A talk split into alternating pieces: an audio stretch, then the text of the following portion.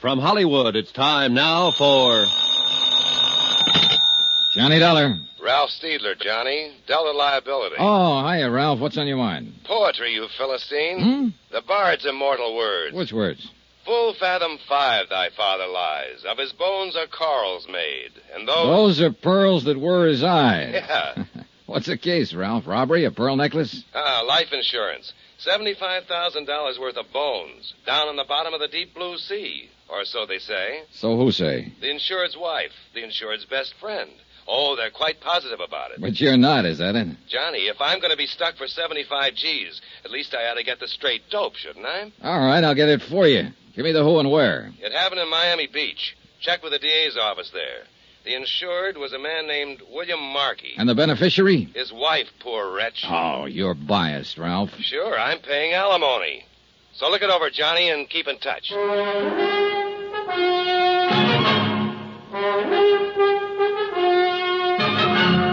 Tonight and every weekday night, Bob Bailey in the transcribed adventures of the man with the action packed expense account, America's fabulous freelance insurance investigator. Yours truly, Johnny Dollar.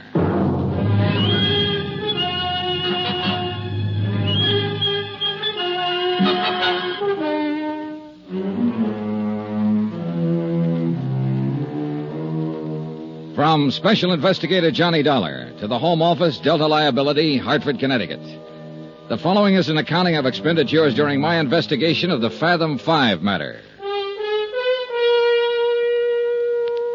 Item one, $143.40. Transportation, tips, and incidentals, Hartford to Miami.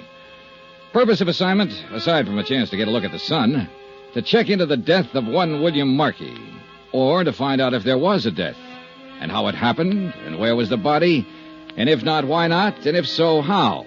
Or rather, to determine. Well, anyway, the deputy investigator from the DA's office, a man named Barney Wilson, was at least as confused as I was, and he'd had a two day head start. Now, we're going on the assumption, of course, that the man is dead. But legally, you understand, the fact hasn't yet been established. Meaning exactly what, Mr. Wilson? Well, it's pretty strong evidence, but no corpus delicti. Not so far, anyway. Maybe you'd better start at the beginning. And that would be where, Mr. Dollar? How much do you know about the case? Well, uh, very little. Mm-hmm. The dead man, if he is dead, was named William Markey. He was uh, 46 years old, Yes. owner of a consulting engineering firm in New York. Mhm. He'd been married to his present wife for three years. Her age is 30, and she's the beneficiary of his insurance. Mm-hmm. And, I might add, a charming and lovely young woman. They've been down here for about a month, and three days ago, Markey was killed, or allegedly killed, in an accident. That's right. drowned, as I understand it, when a fishing launch sank a mile or two offshore. And then. Well, you can take it from there, Mr. Wilson. Now, your responsibility in the case is primarily to the insurance company. Is that right, Mr. Dollar? Entirely, not primarily. Why, what do you mean? And it would be to the company's advantage if Marky's death were not legally established, huh? They wouldn't have to pay the claim, if that's what you mean. then it's reasonable to suppose, since the whole case is uh, pretty vague at present, that your efforts will be devoted to creating doubts as to whether Marky is really dead. Mr. Wilson, I think it's reasonable to suppose that I can't very well answer your questions without knowing exactly what has happened. Uh-huh. Well, all right, then. Briefly, this is it. Apparently, Marky came down here to bid on a construction job, manufacturing plant. We didn't get the job, but he stayed on, he and his wife and the young fellow that was with him. What young fellow? Name of Danny Haines. He worked for Markey, a draftsman or engineer. Evidently a personal friend of the Markeys. Oh. The three of 'em took a house down the beach south and spent all their time together, night clubbing, one thing and another. I see. Anyhow, well, three days ago, Markey and young Haines went out fishing together, hired a charter boat, a small cabin cruiser named the Fathom Five, and headed south along coast, working the offshore banks. Whose idea was the trip? Markey's, according to young Haines. In fact, all the rest of the story is according to Haines. Nobody else saw what happened. And what did happen? Well, Haines says they anchored off the reef and both of 'em fished from the dinghy for a while. Then Markey decided he'd go back to the cruiser and fix some breakfast. Mm-hmm. Haines put 'em aboard and took the dinghy out alone. He says he fished along the reef for about 30 minutes before he looked back and saw the cruiser was afire. It was nearly a mile away, according to his story, And by the time he got back, the boat was a pillar of flame. He didn't see any sign of Markey? No, he says not. He couldn't get aboard because of the flames, and uh, a few minutes later, the cruiser sank. hmm No one else saw it? There were no other boats around? No, no, it was early morning, and there weren't many others out. It had rained during the night, and there was a fairly heavy fog. They were only a mile and a half or so offshore, so Haines rowed in with the dinghy and reported it. Mm-hmm. Tell me, what was the depth of the ocean where the cruiser sank? Oh, it was only about 50 feet. I've got a salvage company working now to raise it. Get a diver down? Yes, but he didn't find out much. He couldn't get inside the hole. That's about the size of it, huh? Mm-hmm, it is. Until they get that cruiser raised so we can take a look at it. And, of course, it may not tell us a thing. What about the currents along the Hmm, reef where that boat went down? Oh, they're pretty bad. Strong and erratic. A body could be carried through the reefs and on out to sea and never be found. Well, I was uh, thinking more of the possibility of a good swimmer getting into shore. You said they were anchored only a mile and a half out. Yes, well, it's possible, but not very probable. He'd have been seen by Haines or somebody else. There was a heavy fog, wasn't there? Mm-hmm, fairly heavy. And of course, Haines could be lying. Maybe he did see him. I said it was possible. But that's not the line I'm planning to take, Mr. Dolan. So I got it. They'll bring that hull to the surface sometime tomorrow. Now, maybe we'll have some evidence then. Or maybe Marky's body will turn up in the next 48 hours. And if not, Then, Mr. Dollar, I will petition the probate court to declare him legally dead. I suppose you've got some reason for all this rush. Yes. I want the fact of death established in order to file a murder charge. Danny Haines? Who else? It's the old, old story, isn't it? Two men go out and only one comes back. Unwitnessed accident. Nothing new about it. No, no. And it's never been an easy one to prove. Well, it'll be a lot tougher a year from now if you people put up a fight and force the decision up to the Superior Court. Suppose Haines himself fights it. I wish he'd try. Be the next thing to an admission of guilt. Or Mrs. Markey. She has legal status in the case. She could do it, but she won't. Yeah, you're probably right. She wouldn't be likely to throw away $75,000. Well, I can't tell you what we'll do yet, Mr. Wilson. I'll have to look around first, talk to the people involved, get my feet on the Mhm, ground. Fine. Well, you just do that. Here, I'll give you the addresses. Oh, good. Mrs. Markey's still at the beach house. Young Haines has moved into a hotel near there. All right, thanks. Say, how did the three of them get along during the month they've been here? Like peas in a pod, from all appearances. Of uh, course, what was going on behind the scenes might have been another story. Usually is. I think that's where we'll find the motive. Not that Mrs. Markey encouraged Haines at all. She's a fine woman. I know, and she's beautiful. And this is the South. How's that? So long, Mr. Wilson. I'll keep in touch.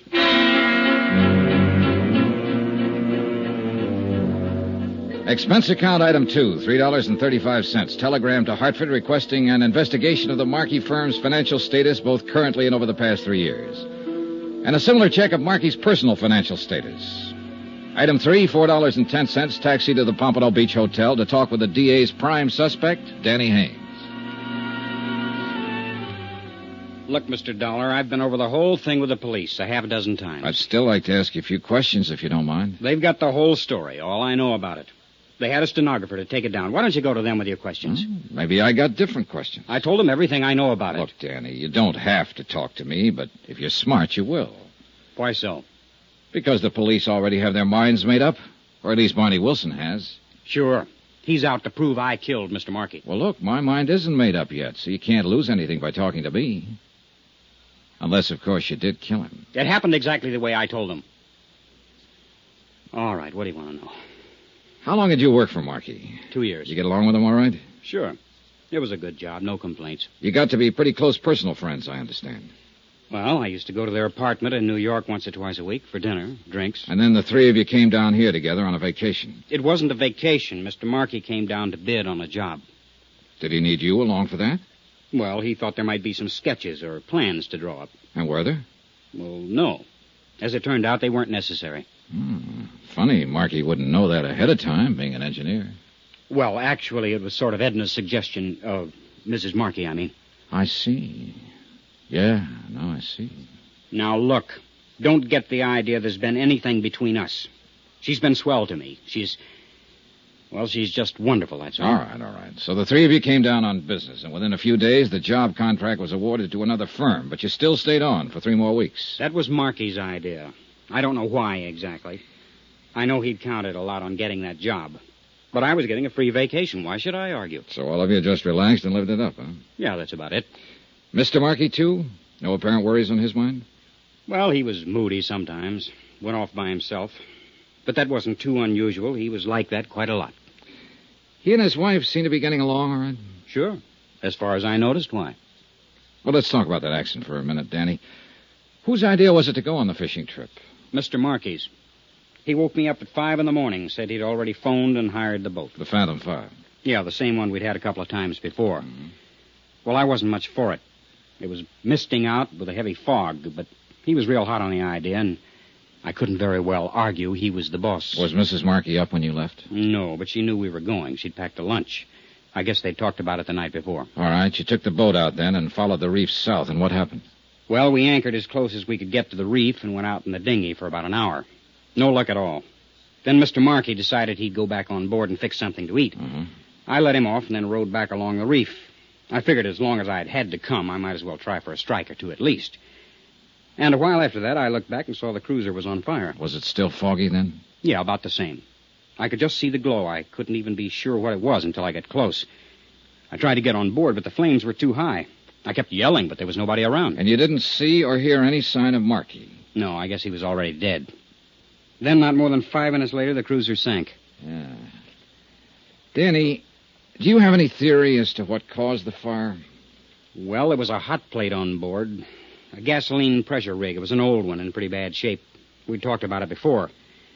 I think it may have leaked into the bulkheads in the bilge, and when Mr. Markey went to light it to fix breakfast, the whole boat just went up in flames. I see. Tell me something, Danny. Do you think Markey could have committed suicide? Suicide. Why? For what reason? Oh, maybe l- losing that contract. You said it was pretty important to him. Or maybe he thought he was losing his wife. What do you mean? Well, maybe he misinterpreted your friendship with her, Danny. You're crazy. You're in love with her, aren't you? That's my business. I told you there was nothing between all us. right, all right. But did Markey know that? Look, you're the same age she is, and he was 15 years older. A man like that might get to wondering. Knock it off, Dollar. Nobody's private life is going to be dragged into this. You better stop and think, Danny, while you've still got time. A defendant in a murder trial doesn't have any private life.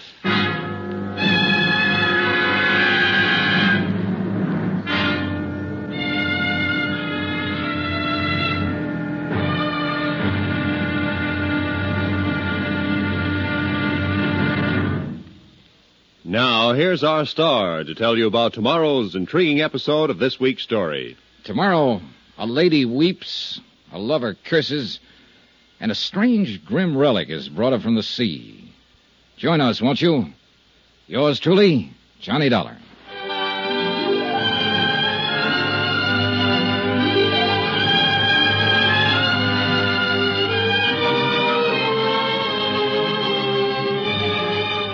Yours truly, Johnny Dollar, starring Bob Bailey, is transcribed in Hollywood. Written by Les Crutchfield, it is produced and directed by Jack Johnstone. Be sure to join us tomorrow night, same time and station, for the next exciting episode of Yours truly, Johnny Dollar. Roy Rowan speaking.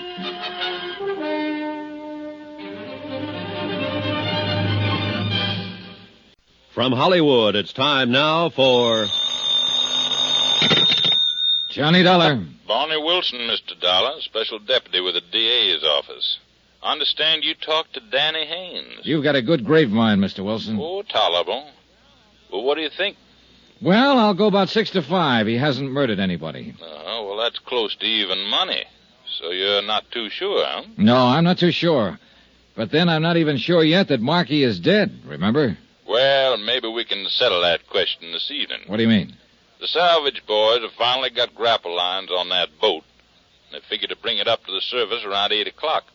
I'm going out in one of the harbor launches. You'd like to come along? My company's got a 75 grand stake in this. Sure, I'd like to come along. All right. You meet me at Harbor Police Headquarters at 7.30. I'll be there. Good. I'll introduce you to the late William Markey. Somehow, I sort of doubt that, Mr. Wilson.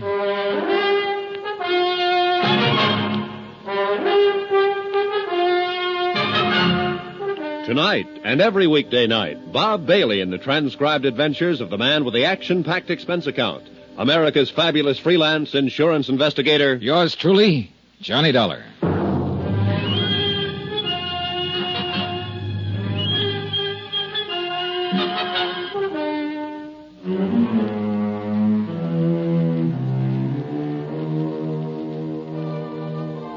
From Special Investigator Johnny Dollar to the Home Office, Delta Liability, Hartford, Connecticut. Assignment The Phantom 5 matter. Location Miami, Florida. Expense account continued. Item 6, $3.85. Taxi fare to the Markey Beach House, occupied for the past three days now by his wife since William Markey's accidental death.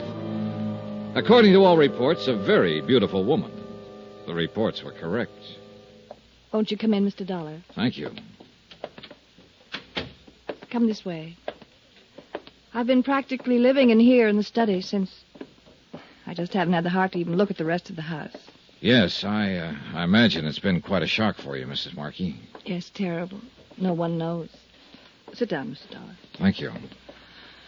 I, uh, I really don't know very much about these matters. If there are papers to sign, maybe I should have a lawyer or No, something. that won't be necessary for the present. There's nothing to sign. But aren't you with the insurance company? I'm working for them at the moment as a special investigator. Oh. I'm to supply them with a full report of your husband's accident. They have to have that before they can do anything about paying off the policy. Well, couldn't the police give you all that? And there's a Mr. Wilson, I think his name is, who's uh, with the district I've attorney's talked to Mr. Wilson. He's cooperating in every way possible. But uh, some of the details I have to get from you. office. Have you talked with Danny Haines? Yes? Well, didn't he tell you what happened? He gave me a statement, yes, but only covering the details he actually knew about. Well, I'm sure there's nothing I can add, Mr. Dollar. I, I wasn't even there, as you know, of course. I know, Mrs. Markey. I'll get all of those details elsewhere. But then I don't see why you've well, come out here. uh, I'd, I'd like to know a few things about your husband. Things you know better than anybody else. Uh, his actions and behavior during the last few weeks. His uh, mental attitude. I see. You think maybe he committed suicide, is that it? I don't think anything. I'm just trying to find out. But that's what you're driving at. Suicide. It's a possibility, of course. And of course your company isn't liable, I suppose, if it's Oh, suicide. they'd still be liable, but only to the extent of twenty-five thousand dollars under the particular terms of the policy, not seventy-five thousand. I see. Is that all, Mr. Dollar? I don't think you do see.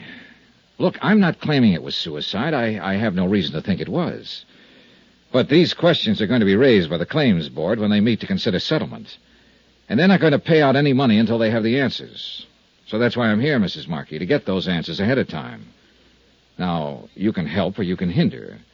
But I think you ought to realize that you'll be mainly hindering yourself. It was not suicide.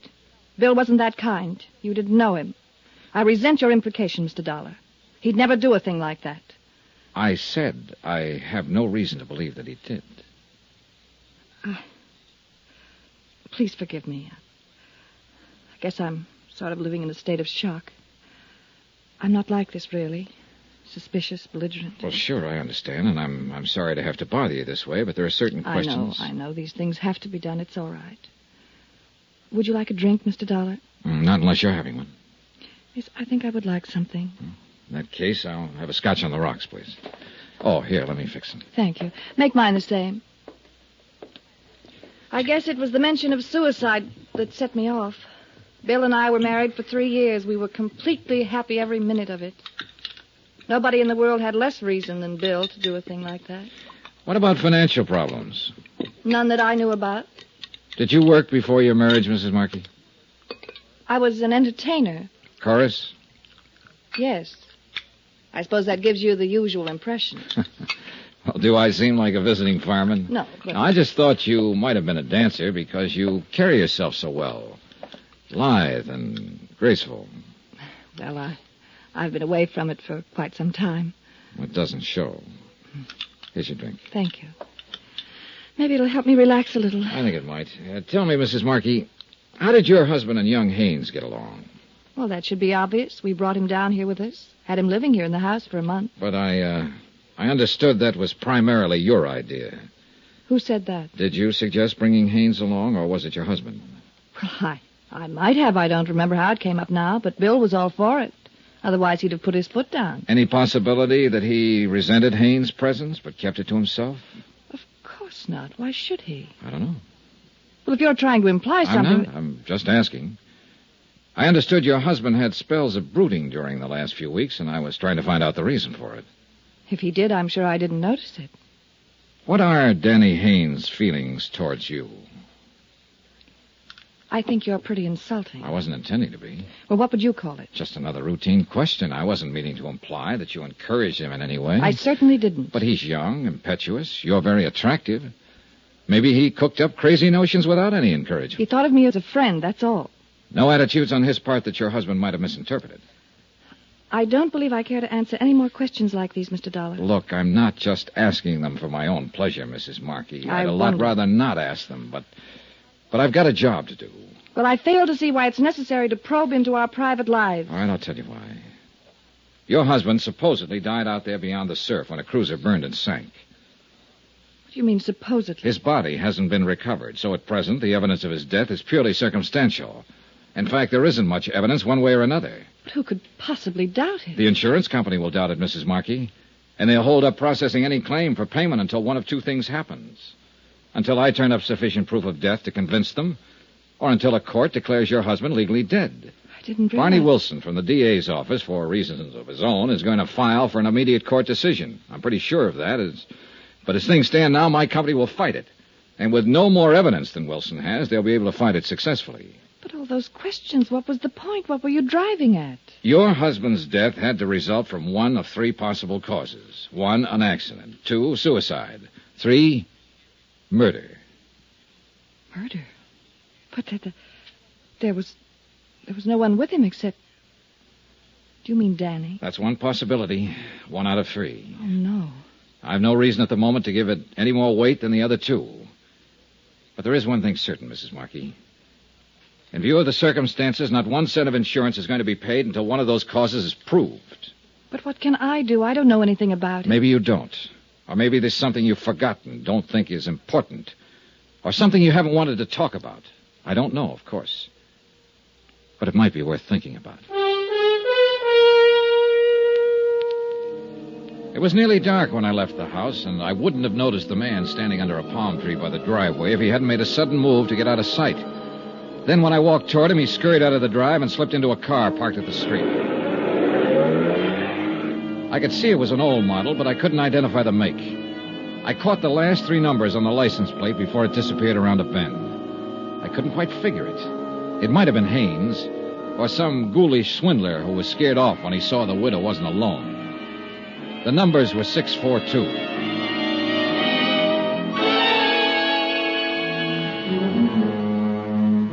Expense account item 7, $3.75, taxi back to my hotel.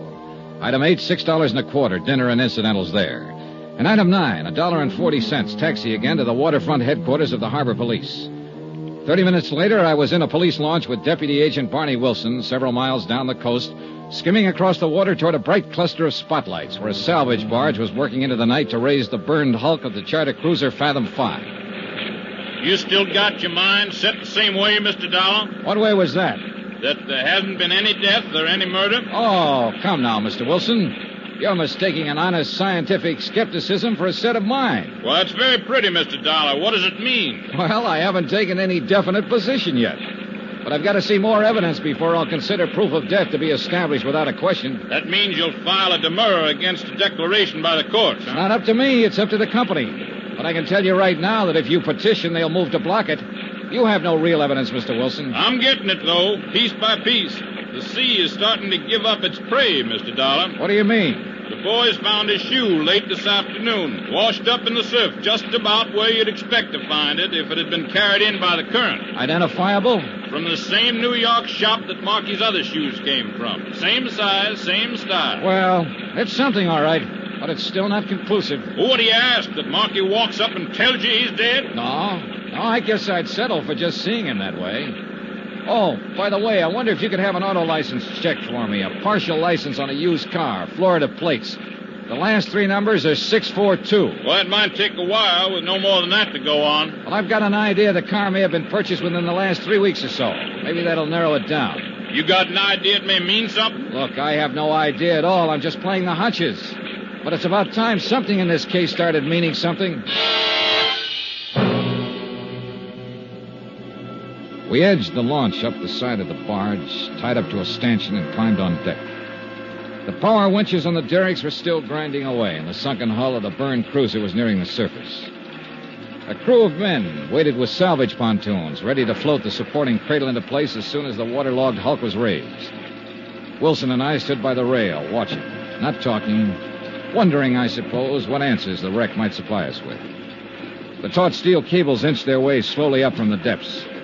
And finally, the boat itself broke the surface of the water. Then the men moved in with the pontoons, and other crew members dropped a suction hose into the water filled hull and started a pump to empty. Finally, the whole thing was high enough so we could see that the cabin and the deck were badly burned, almost destroyed. But strangely enough, the hull itself seemed to be undamaged. Then Wilson and I both noticed something at the same time a solid column of water spouting from a round hole near the keel of the boat. And we both realized what it meant. Look, Dollar. Look there. Somebody opened the sea cocks. Somebody left them wide open. So, one thing is certain it wasn't an accident. She was sunk deliberately. That's exactly what I've been trying to tell you right from the start. Huh? William Markey was murdered.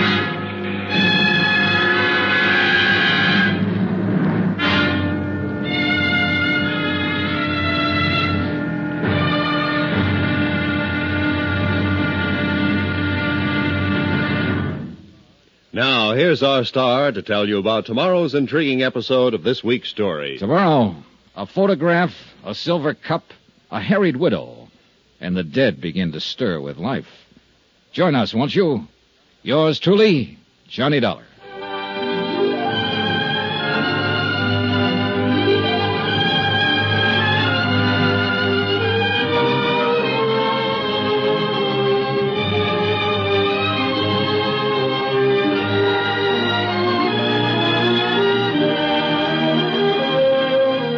Yours truly, Johnny Dollar, starring Bob Bailey, is transcribed in Hollywood. Written by Les Crutchfield, it is produced and directed by Jack Johnstone.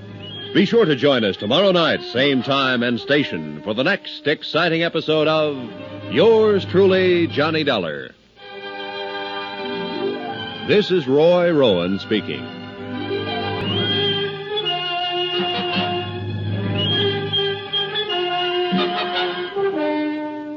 From Hollywood, it's time now for. Johnny Dollar. Barney Wilson, DA's office. Oh, morning, Mr. Wilson. Say, you're on an expense account, aren't you? That's right. Good, I'm not. How about buying me a lunch? You got a deal. 12 o'clock here at my hotel. Sold. Found any more shoes? No, and no bodies. Not yet, anyway. I'm amazed. Did find one thing you may be interested in, though. What's that? We got a lead on that license number you gave me last night. You were right. The car was bought from a dealer about two weeks ago. By whom? Somebody named John Smith over on the east side of town. It figures. Well, maybe here's something that won't. I checked the address this morning. And you know what? Sure, a vacant lot. Well, now, how the devil did you know? See you at lunch, Mr. Wilson.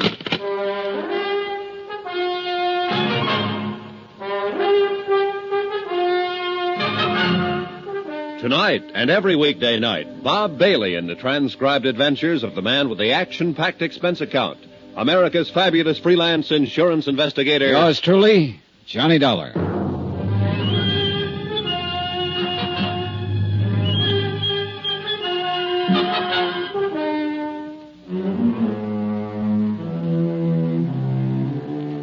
Expense account submitted by Special Investigator Johnny Dollar. Location Miami Beach, Florida. To the Home Office, Delta Liability, Hartford, Connecticut. Assignment The Fathom 5 matter. A sunken cruiser that refused to give up its dead. Item 10, $4.80. Lunch with DA Deputy Barney Wilson. A man who'd made up his mind about the case before I'd even arrived in town. Murder, he'd called it, when the hired cruiser Fathom 5 burned and sank mysteriously a mile or two offshore. But nobody'd been found yet, and I still doubted very much that one ever would be, because I wasn't even certain that William Markey was dead. Wilson, of course, had different ideas. Yes, sir, Mr. Dollar. It's the old, old story. Two men go out in a boat, and only one comes back. No witnesses, nothing. And if that doesn't indicate murder, I say, pass the sugar, will you, please? Sure, here. You're convinced it's murder, and you're convinced young Danny Haynes did it. Well, who else? Well, now that would be a fine argument to advance in court, wouldn't it? Sure, sure. Certain conviction. Simply because you can't produce any other suspect. Wilson, I don't think there's been any murder at all. Now you can pass me the sugar All right. Suppose you let me tell you how I figure it. while I'm eating my dessert. Markey and his wife took a liking to this Haynes kid and practically made him one of the family. And right there was their mistake. It usually is. because Haynes started getting ideas about his boss's wife. You have to admit Mrs. Markey's a mighty pretty woman. Who could deny it? She's Haynes' own age, and her husband was older. So the kid in that bird brain of his figured he had it all tagged, figured she actually went for him. I think he probably started bothering her, making a nuisance out of himself.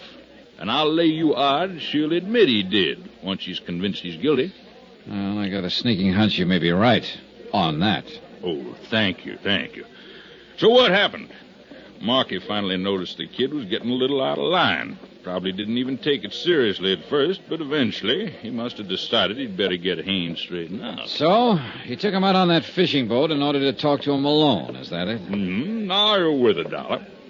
But the thing backfired. Haynes probably got mad, maybe started a fight, knocked Marky out, and that gave him his big idea. Spur of the moment, huh? Yes, sir. Now, with the boss out of the way, he'd have a clear field with the widow. So he threw Markey overboard, set fire to the cruiser, opened the sea cock so it would be sure and sink, and then rowed away in the dinghy. And how could he be sure the body wouldn't be found? Washed ashore by the currents. Oh, he couldn't be sure. But what if it was? There was a heavy fog. Nobody saw what happened. He knew it'd be mighty tough to prove anything on him. Oh, brother, that's an understatement. As a matter of fact, it'll be impossible to prove that story. Yeah, well, once he's arrested and interrogated, I figure he'll break down and tell us the whole thing. Not unless he's completely simple minded. No, you haven't even got the shadow of a case, Mr. Wilson. All you've got is a wild theory that doesn't even fit the facts. You got a better theory, I suppose. I think so. And would it be the kind that would take your company off the hook on that $75,000 life insurance policy? Now, by coincidence, it just so happens that it would. In fact, that insurance policy is the key to the whole thing. Uh-huh. I sort of thought you might say that. I didn't have any pet theory at first, but I do now. I'm pretty sure this thing is an out and out insurance fraud, and Danny Haynes is being used as the fall guy. Oh, do tell. And what are you finding for evidence, Mr. Dollar? Oh, a lot of little things that are sort of starting to add up. For one thing, I got a long telegram this morning from a firm of confidential investigators in New York. I forwarded a request through Hartford yesterday. Yeah, they turned up quite a lot on Markey. Such as? His financial status for the main thing. Oh, well, go on. Well, when he and Mrs. Markey were married three years ago, the firm was in first class shape. But they've been living high, living up his capital. If he got that contract he came down here after, it, well, it might have pulled him through, but he didn't get it. And as a result, he was flat broke. So what? A lot of people are broke. But not many of them have a $75,000 policy. Uh, I thought that's what you were getting at. What I am getting at is what I think happened. And I think Danny Haynes is telling the truth. I think Markey did send him off alone in that dinghy. Then Markey fired the boat, opened the sea cocks, and while she filled up and sank, he swam ashore in the fog. And he's waiting it out somewhere now until his widow collects the insurance. Well, I don't see where you've got any more evidence than I have. Well, there's not much, I'll grant you. Not so far. But what there is adds up. I guess I'm just stupid, Dollar. I look. Take Mrs. Markey's attitude, for instance. She's trying hard to play the role, but it doesn't come off. Now, does she act to you like a four day widow? Well, she's got a lot of self control. Oh, I'll say she has. I tried to goad her yesterday when I talked to her, came right out and practically insulted her. And how did she react? Never took her eyes off that main chance, the 75,000. Well, you know, it's not exactly unheard of for a widow not to mind too much being a widow. Oh, no, no, that's not the impression she gives. She's tense enough, nervous as a cat. But it's not because of grief or any feeling of relief either. It's because she's afraid she might say the wrong thing and let her foot slip. Well, everybody's got a right to their own opinion. Another thing is that Marky's body hasn't turned up. Now, I talked to the harbor master this morning. He knows the currents along this coast backwards and forwards. He says it's the only one chance in a hundred that Marky's body would have been carried out through the reef instead of thrown up on the beach about where you found that shoe. So this is the one time in a hundred. Ah, That was a mighty fine lunch, Mr. Dollar. We're going to fight you, Mr. Wilson, if you petition the court to declare Marky legally dead. Yes, I sort of figured you would. Hensley and Davis phoned me this morning and said you'd retained them as counsel. That's right. Well, I've been fought before. Expense account item 11, 10 cents. Phone call to Edna Markey, widow of the allegedly deceased and beneficiary of his insurance policy.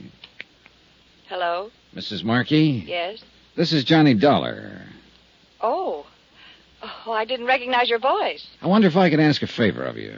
Well, if it's something I can. I'd like to borrow a photograph of your late husband for a few hours.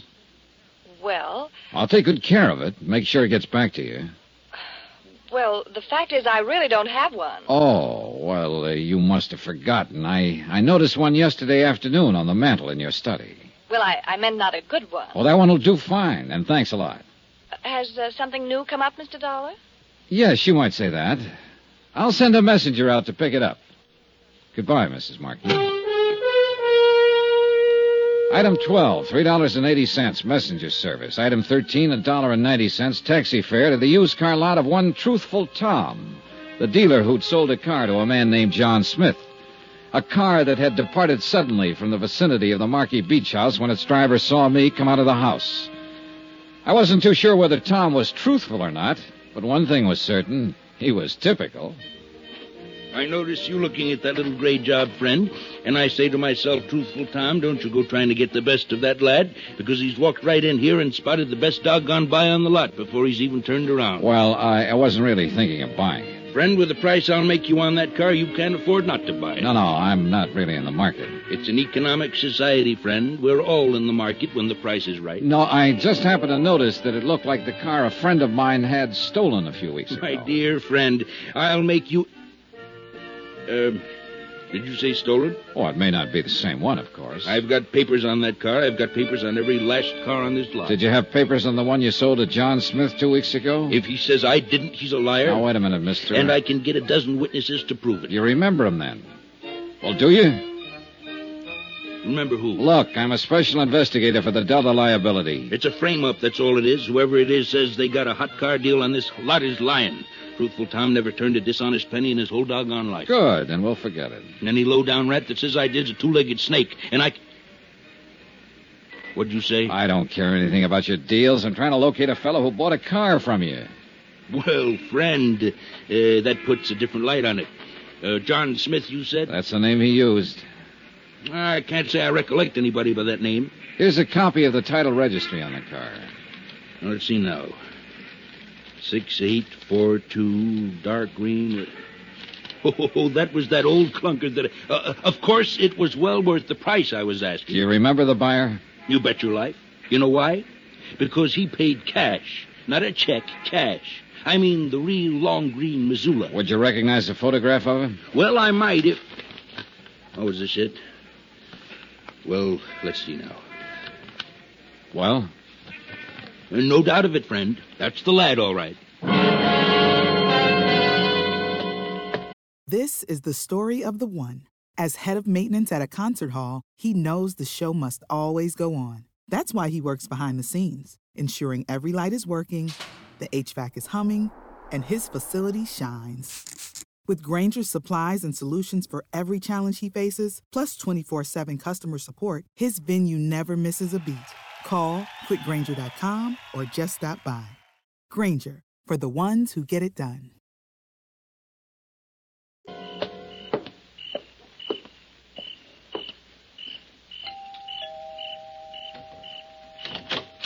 good evening, Mrs. Markey. Mr. Dollar. I brought back the photograph of your husband. Oh, there wasn't that much hurry about it. Did it help any? Quite a bit. Do you mind if I come in? Well, all right, of course. Thank you. You know, I've been trying to think all day long what you could possibly want with that picture. I still can't imagine. You can't, huh? Sit down, Mr. Dollar. Thanks. It's a terrible picture, of course. That's why I hesitated about giving it to you. Doesn't look a thing like him. It looked enough like him, Mrs. Markey.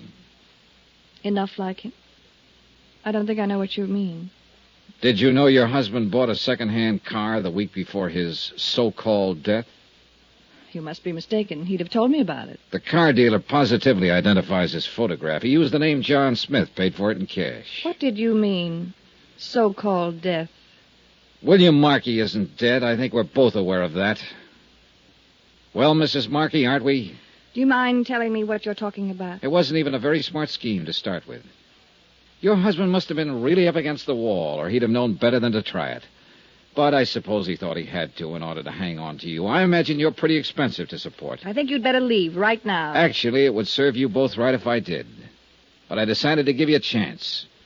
I came here to let you know exactly where you stand. and where is that, if I may ask? One step away from prison, take that step, and you're in up to your necks, you and your husband both. What step? So far, we have no case against you for attempted fraud because you haven't filed a claim yet. But take my advice, Mrs. Markey, don't file one, because the minute you do, we're going to hit you with both barrels. You've got some pretty crazy ideas, haven't you? You've had fair warning. I've had one of the biggest bluffs I've ever heard about. Why, you people would do anything, wouldn't you, to keep from paying off on a policy? Better talk it over with your husband before you do anything foolish. My husband is dead, Mr. Dollar. No one but you even doubts it. I'm a cynic. How much proof does it take to bring you to your senses? Mrs. Markey, as this case stands right now, there's only one way you could convince me that William Markey is not alive. Show me his dead body.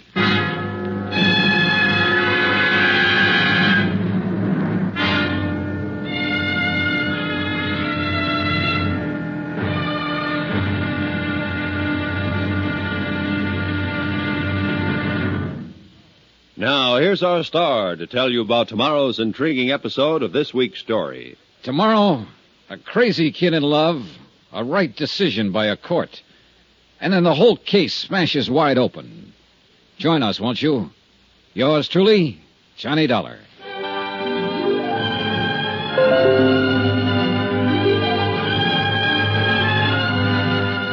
Yours truly, Johnny Dollar, starring Bob Bailey, is transcribed in Hollywood. Written by Les Crutchfield, it is produced and directed by Jack Johnstone. Be sure to join us tomorrow night, same time and station, for the next exciting episode of Yours truly, Johnny Dollar. Roy Rowan speaking.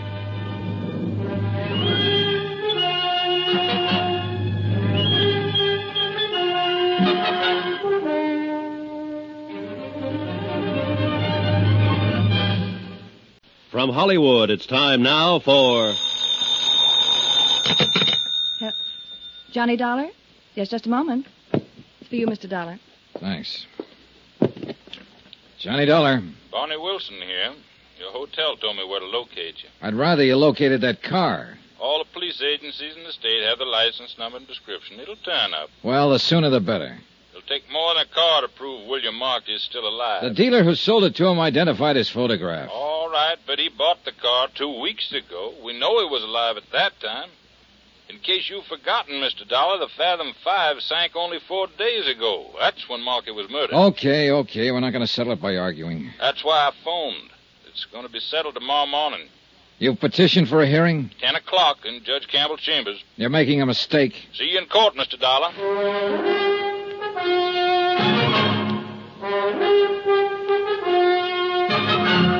Tonight and every weekday night, Bob Bailey in the transcribed adventures of the man with the action packed expense account, America's fabulous freelance insurance investigator. Yours truly, Johnny Dollar.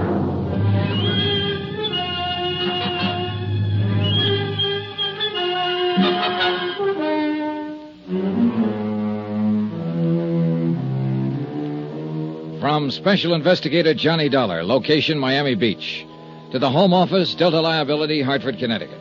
Assignment The Fathom 5 matter. The case of a cruiser mysteriously sunk off the Florida coast. I phoned the insurance company's legal counsel and told him that Wilson had petitioned a hearing to have William Markey declared legally dead. Then I rejoined Mrs. Markey in the study. She was tense and on edge, pacing the floor and smoking nervously. I watched her a moment without saying anything, fully aware of her beauty and appeal. and fully convinced also that she and her missing husband were trying to swindle my company out of $75,000 in life insurance. I felt a little sorry for Marky. She must have been a pretty expensive luxury for a man who was going broke. But then I stopped feeling sorry. I remembered that they'd tried to set up young Danny Haines as the fall guy for murder. Well, why don't you go ahead and say it? Say what? Whatever it is you're thinking. I thought I'd already said it, and pretty bluntly, too. You made some wild accusations. Not so wild. I've got some fairly solid facts to back 'em up. Apparently, the DA's office doesn't agree with you. Wasn't that Mr. Wilson on the phone? That's right. And didn't he say he would ask the court to declare my husband legally dead? He's going to try to, but we'll stop him cold. He hasn't got a leg to stand on. Well, that's what you're hired for, isn't it? To find some technicalities so they can get out of paying off on a policy? Attempted fraud isn't exactly a technicality, Mrs. Markey. Now I'll repeat that advice I just gave you. Get in touch with your husband. Tell him the scheme is off. It won't work. And don't file a claim for that life insurance. You'd like that, wouldn't you? You'd just love to bluff me out of $75,000. No, no, I just kind of hate to see you go to prison, that's all. And that's exactly what is going to happen if you file that claim. You keep talking about some scheme. What scheme, Mr. Dollar? You want it laid right on the line, huh? I'd just like to know what you're talking about. And just how much I've figured out. All right. All right, I'll paint it for you in black and white. Your husband was broke, flat broke. I'm not guessing there. I got a report on him from a financial investigator in New York. I knew nothing about his business affairs. That I wouldn't know. Anyway, he thought he saw a chance to pull off a swindle on the basis of the only thing he had left that $75,000 life insurance policy. So the two of you worked it out together. Did your financial investigator tell you that?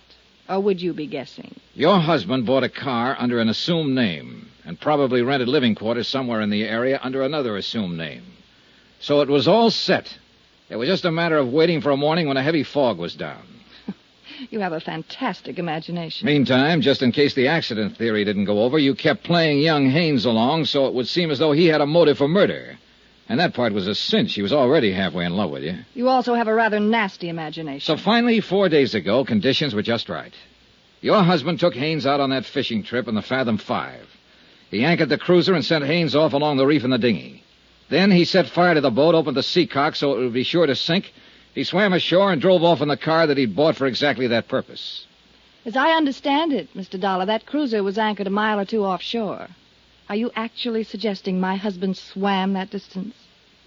You mean that's something else you supposedly didn't know about? What? Oh, that report from New York was more complete than you seem to realize. William Markey has been a member of the Greenpoint Athletic Club for years. He won silver cups in the Long Island Sound Marathon swim three different times. I knew he belonged to the club, of course, but I assumed it was more Of social. course he could swim that far. That particular talent was probably what gave him the idea for the whole thing. There's no proof, you know. Not one bit of real proof. There will be, if you try to collect that insurance. We'll turn up enough proof to reach all the way from here to the state prison. So if you try to. Will you excuse me, please? Yeah, sure. I'll be right back. I lit a cigarette and waited for her, wondering why I even bothered to come here. I was fed up with it, sick of the whole thing. Fraud cases are like that messy and dirty. You see people with the mask down and you get a look inside. And you get to wondering if everybody's like that. Wondering if you'd be like that yourself, maybe, if the price were right. And if you are, you hope you never find it out. All I wanted at the moment was to leave the house, wind the thing up, and get out of town. I'm sorry, Mr. Dollar. It was somebody looking for an address. I mean, they had a wrong address. I see. Well, I think we at least understand each other now. Yeah, I'm sure we do. And I can say only one thing you're wrong. You're completely and absolutely wrong. Maybe. I wish you weren't. I wish my husband were still alive, even under the circumstances you believe. Maybe I wouldn't be on the verge of a nervous breakdown, trying to hold on to my sanity. Maybe I wouldn't be crying alone at night. You have my deepest sympathy, Mrs. Markey, for everything you're going through. There's no use at all in trying to talk to you, is there? Not unless you care to tell me where to find your husband. Good night, Mr. Dollar.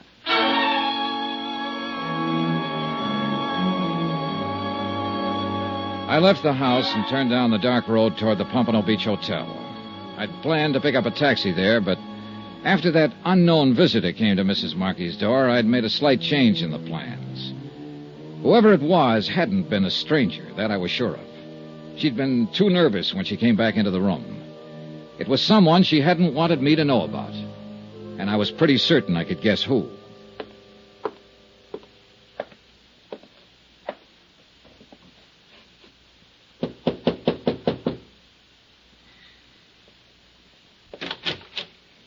Evening, Mr. Haynes. What? Oh, you're Mr. Dollar, the insurance investigator. Mind if I come in? Well, um. All right, sure.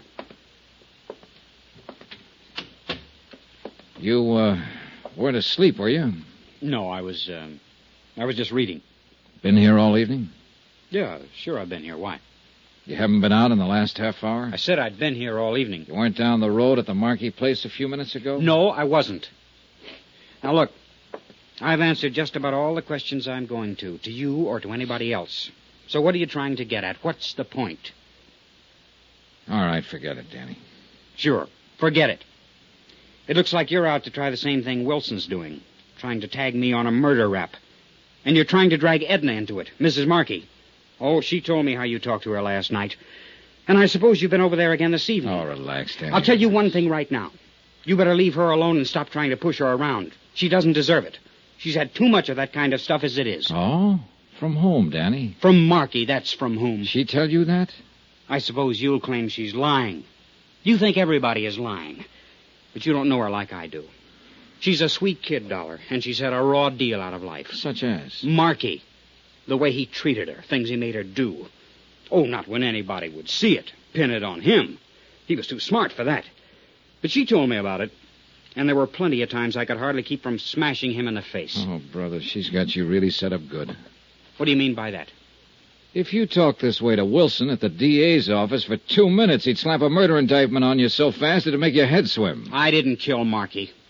Hating a guy is one thing, but I didn't kill him. Yeah, I know, Oh, I know. Because he's still alive. Maybe he is. I don't know. All I know is what I saw out there that morning. And you saw only as much as he wanted you to see. Well, maybe so. But I'll tell you one thing.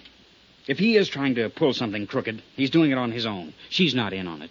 It'd be a little hard for him to collect his own insurance, wouldn't it? Hmm. Maybe he figured to get it away from her afterward. I don't know what he might be planning on, but I know she's got nothing to do with it. She's a great girl. I've never known anybody like her before. No, I don't imagine you have. I'd lay down my life for her if it ever came to that. And I imagine that's exactly what they were counting on. Good night, Danny.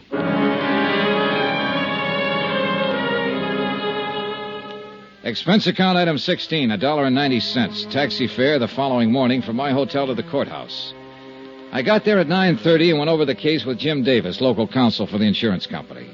And at 10 o'clock, the hearing on Wilson's petition was open in chamber session, Judge A.G. Campbell presiding. Judge Campbell kept the proceedings informal, and the whole thing moved pretty fast. Both sides presented briefs, and additional evidence was introduced through verbal interrogation. No witnesses were called. By 10:30, the cases for both sides had been completed.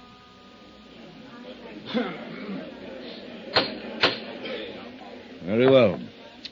There is no further evidence of fact or rebuttal. The court will make its decision on the evidence at hand.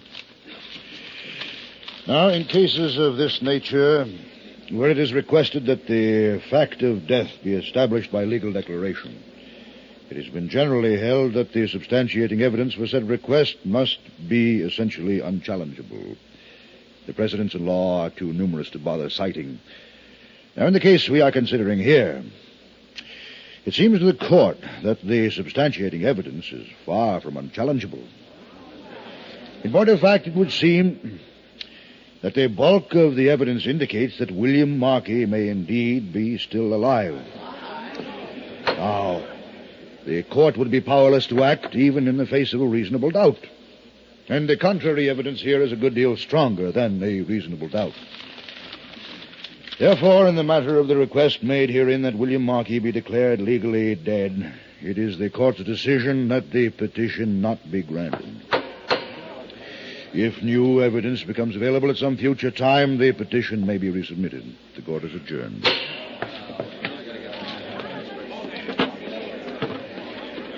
Well, looks like you won, Mr. Dollar. I told you what would happen. I sure do hate to see that kid get away with murder. Oh, forget it. Marky is walking around somewhere just as alive as you or I. Well, we've all got a right to our opinions, Mr. Dollar. I see he's floating around out there in the Atlantic somewhere. That's what he meant for us to think. Maybe so, but I. Pardon me, Mr. Wilson. A message was phoned in for you, but they wouldn't let me in the courtroom. Oh, thank you, old man. Will you Excuse me, Mr. Dollar. Sure. Go ahead and read it. The minute I step out of that office, somebody's bound to start calling. Well, well. What's the matter? Mr. Dollar, the Coast Patrol hauled a man's body out of the surf about an hour ago. Been drowned. So? They got a quick check on his prints. It's William Markey.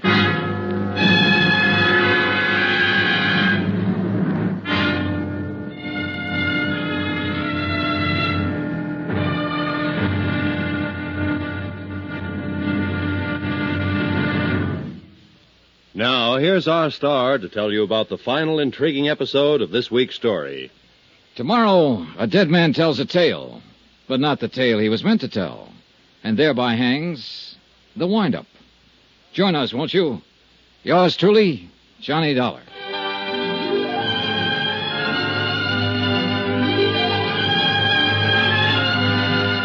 Yours truly, Johnny Dollar, starring Bob Bailey, is transcribed in Hollywood.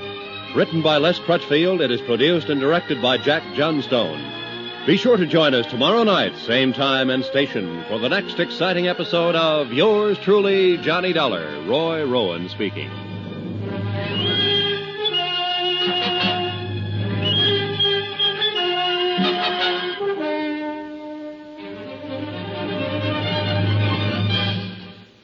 From Hollywood, it's time now for. Johnny Dollar. Barney Wilson here. All right, Mr. Wilson, I'm braced. Rub it in. Well, you were a little overconfident. Overconfident. Let's face it, I made a jerk of myself. After I apologize to you, I've got to crawl out there and apologize to Mrs. Markey. I wouldn't be too hasty about it. I've been putting it off for the last two hours. After the way I talked to her, I'd rather walk into a cage of lions than face her again. But I thought her husband was alive, and I thought she knew it. Then your boys have to go and pull his body out of the surf. Uh, well, that's why I called. I had a tag for an out and out insurance fraud. Mr. Dollar, the way it looks right now, I don't know what it is. It was probably murder. What else? Look, if you want to lose your mind, you come on over here to the morgue. Why? What do you mean? Mr. Dollar, I've been a detective for 20 years, but I've never hit one before that was as crazy as this.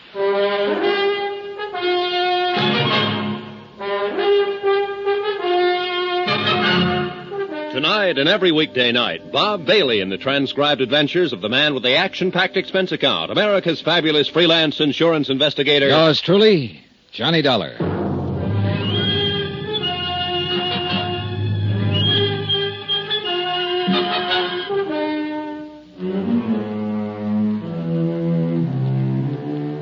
From Special Investigator Johnny Dollar, location Miami Beach, to the Home Office, Delta Liability, Hartford, Connecticut. Assignment The Fathom 5 matter. It happened to involve a 75,000 insurance policy. Item 17, a dollar and 60 cents taxi from my hotel to the county morgue. I couldn't figure what Wilson meant. When the cruiser Fathom 5 burned and sank and William Markey's body wasn't found, I thought I'd spotted an attempted insurance swindle. I'd even warned Mrs. Markey not to try to file a claim. And then, a few hours ago, Markey's drowned body had been washed up on the beach. Wilson should be happy. He'd been proven right.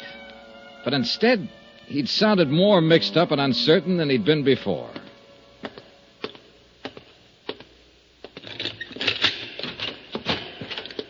Good morning, Mr. Dollar. You know, you don't pick the pleasantest places in the world to hold conferences. I thought you might want to take a look at him. Though I'll be eternally blasted if I know what anybody could tell by looking. Well, there's the lad who's given us all the trouble, Mr. Dollar. William Markey, number 423. I never thought I'd see him here. I told Mrs. Markey that the only thing that would convince me he wasn't alive would be to see his body. All right, I'm convinced. And I'll never try to outguess an ocean current again. Everything seemed to add up to. Oh, now, wait a minute. Uh, I wondered how long it'd be before you noticed. Doesn't make sense. Like I said on the phone, this one is crazy. This was pulled out of the surf this morning? Right. And the cruiser sank five days ago. That's when Markey supposedly drowned. You're on the beam, Mr. Dollar. This body hasn't been in the ocean for five days. You win the four day trip to Bermuda and a complete new wardrobe. Have you had an autopsy? Doc Morgan just finished it 20 minutes ago. That's why I called you. Doc wouldn't stick around himself. No, I think he went out to get drunk. How long does he think Markey has been dead? Not over 18 hours since sometime last night. Looks like we were both right, for whatever good it is. He was alive after the sinking, just like you claimed, and now he's dead, just like I claimed. What was the cause of death? Drowning. Only you haven't heard the real crazy part yet. Why? What do you mean? You remember we found one of his shoes washed in a couple of days ago? Yeah. The body was wearing two shoes when they pulled it out. They always make one slip, don't they? Uh, a couple in this case. Huh? It's the second one that nearly pushed Doc Morgan off his rocker. What second one? Marky was drowned, all right, but not in the ocean. Huh? It was fresh water in his lungs, not seawater. Was Morgan sure? Swore by it, and then at it. That's what threw him. Yeah, I imagine. When you get an 18 hour test on a man who's supposed to have been dead for five days and find fresh water when it ought to be salt. Well, I guess the late Mr. Markey can't tell us much of anything else. So, where do we go from here, Mr. Dollar? Good question. You haven't found the car yet, huh? The one Markey bought under an assumed name? No, no, but I give the boys an extra pride to bear down on it. Half the town force is out looking for it now. Wonder where he was hiding out for those four days. What I want to know is who killed him and how and why. Oh, the why is fairly easy. It's the who and how that carry the question marks. That fingerprint ID was certain, huh? There's not the slightest doubt but what this is, William Markey. Oh, you're looking for an easy way out, Mr. Dollar. Yeah, I guess I am at that. Well, then it looks like our number one is the lad you've been after all along. Young Danny Haines, huh? What do you say we go and have a talk with him?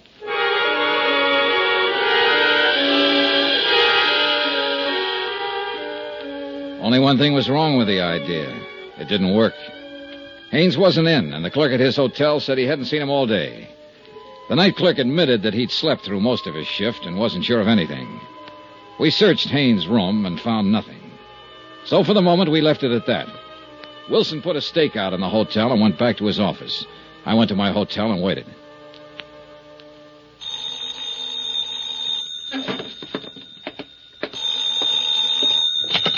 Johnny Dollar. Barney Wilson. Yeah, what's up? We finally got a break. The boys found that car. Where? Parked at the curb out on the east side of town. It may have been abandoned there, or it may be where Markey was hiding out. It's in front of an apartment house. Have they checked through it yet? No, they haven't touched it. I'm leaving to go out there now. Want me to swing by and pick you up? If you don't, I'll sue you. I'll meet you out in front of the hotel.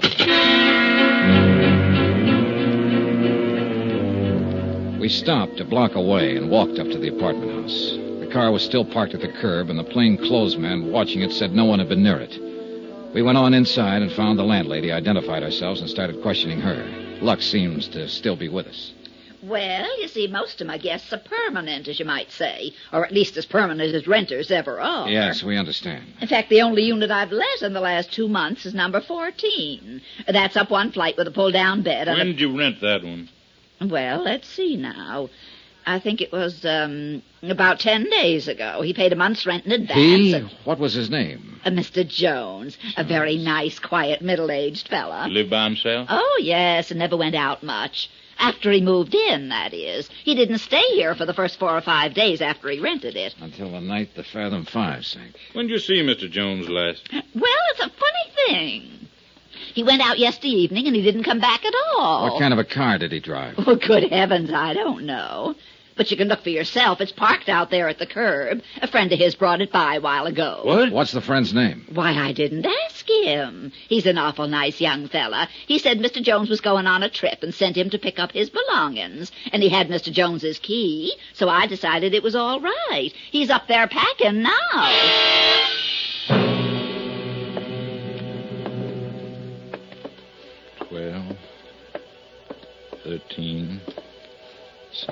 down there. Better take it easy. It's hard to tell what to expect. Right.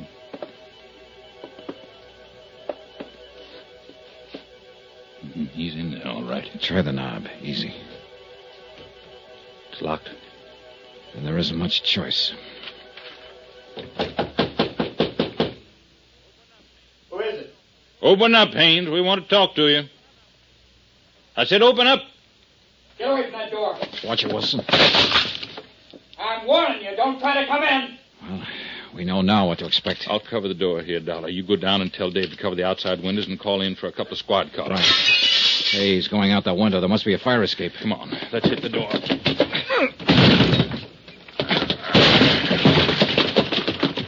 There he is at the bottom of the fire escape. Hold it, Haynes. All right, Haynes, it's up to you. Throw down that gun or I'll drop you. I'm sorry, kid. He's down. Yeah. That second shot was dead center. I know. I tried to hold low on him, but it jumped up on me. Well, he said he'd die for her if it came to that. It came to that.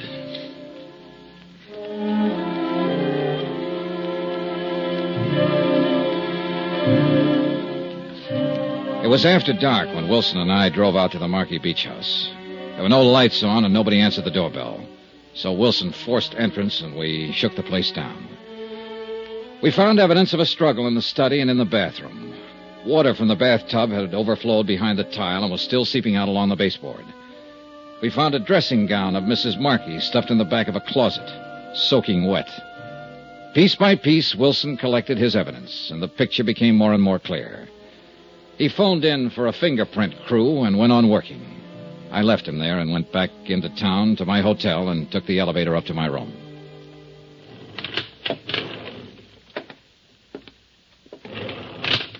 Mr. Dollar, What are you doing here? waiting for you. They've got extras out. They say the police shot Danny Haynes. I thought maybe you could tell me what it's all about. Sure. And what you mostly want to know is how much he talked before he died. Isn't that it, Mrs. Markey? I don't know what you mean. Then go on out to your house and ask Wilson. He's out there with a fingerprint crew. And I imagine he can tell you anything you want to know by now. I d- I slipped up last night. I thought it was Haynes who came to your door. But it wasn't. It was your husband. And you told him to come back later. Then when I left, you called Haynes and had him come over. If he said that, he lied. I even gave you the idea for it myself. When I said the only thing that could convince me your husband wasn't alive would be to see his dead body. So you talked Haynes into helping you provide the evidence I said I'd have to have. My husband's body was found in the ocean. They told me that this evening. Yeah, but he didn't die there. He was drowned in the bathtub at your house, and you and Haynes did it. You're out of your mind. Danny Haynes was lying. Then go tell Wilson. It's his job now, not mine. Maybe you'll be able to convince him, but I doubt it. And I'm pretty sure you won't be able to convince a jury. You think not. I'll get the best lawyer money can buy. Yeah, you do that, Mrs. Markey, but don't plan on using any of that insurance money for it, Why not? because there won't be any. That policy was already void when you and Haynes killed your husband last night. An attempted fraud cancels a policy the minute it's committed. In other words, Mrs. Markey, five days ago when your husband sank the Fathom Five and tried to play dead, I don't believe it. you've lost out all the way around, Mrs. Markey. Your husband, your boyfriend, your insurance claim, and now you stand a pretty good chance of losing your life. A four time loser. That's really a record.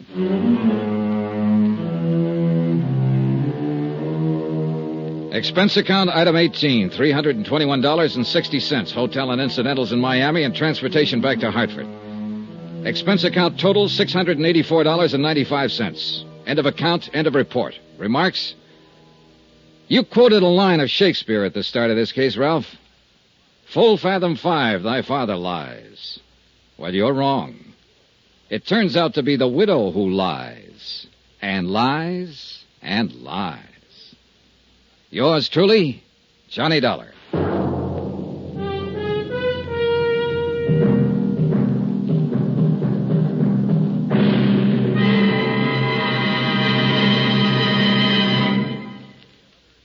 Remember, there'll be another exciting story of yours truly, Johnny Dollar, beginning next Monday night. Next week. Well, if I'd minded my own business, I wouldn't have heard the girl beg for help. And from that point on, I needed help. Join us, won't you? Yours truly, Johnny Dollar.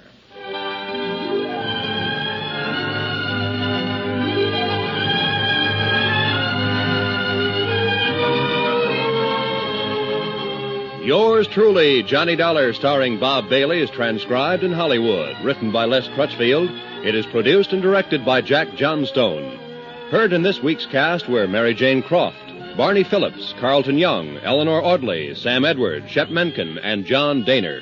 Musical supervision by Amerigo Marino.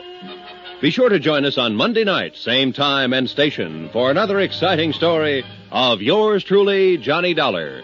This is Roy Rowan speaking.